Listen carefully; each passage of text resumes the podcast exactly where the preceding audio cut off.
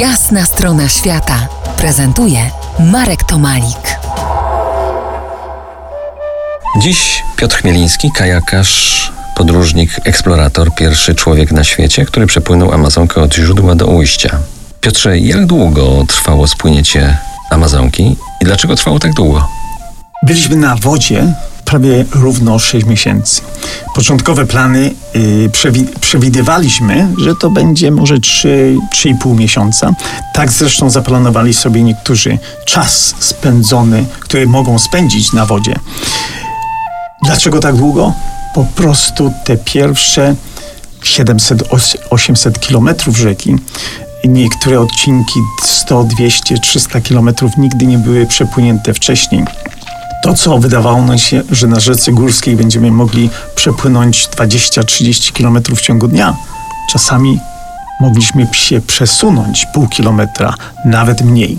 To spowodowało, że ten pierwszy odcinek zabrał nam prawie 3,5 miesiąca i przez to całość przepłynięcia Amazonki trwała ponad 6 miesięcy.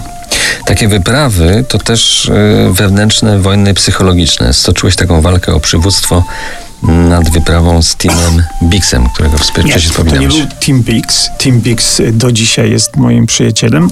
E, jeżeli były jakieś takie sprzeczki o przywództwo, to były z François Odendalem, który był na początku, organizował wyprawę, ale ze względu na to, że nie miał a możliwości finansowych, ja przyjąłem jak gdyby całą odpowiedzialność za sprawy finansowe i byliśmy tak zwanymi a, współkierownikami i współorganizatorami tej wyprawy.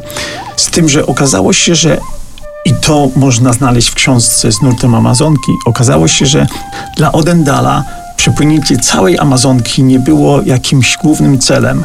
On chciał zamoczyć trochę się w Amazonce, a czy skończy, czy nie, to nie było jego celem. Jak myśmy się dowiedzieli, a zwłaszcza ja, że tak sytuacja się przedstawia, po prostu dla mnie celem było przepłynięcie do końca.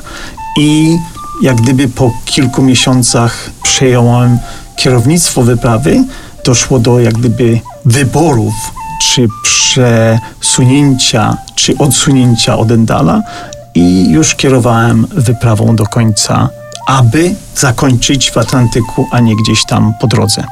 Wyprawę opisał Joe Kane, wspomniany przez ciebie wcześniej, dziennikarz, publicysta amerykański, opisał, opisał to w porywającej książce z nurtem Amazonki, zaliczanej do stu najbardziej poczytnych książek podróżniczych wszechczasów. Znów sukces. Do rozmowy powrócimy za kilkanaście minut. Zostańcie z nami po jasnej stronie świata.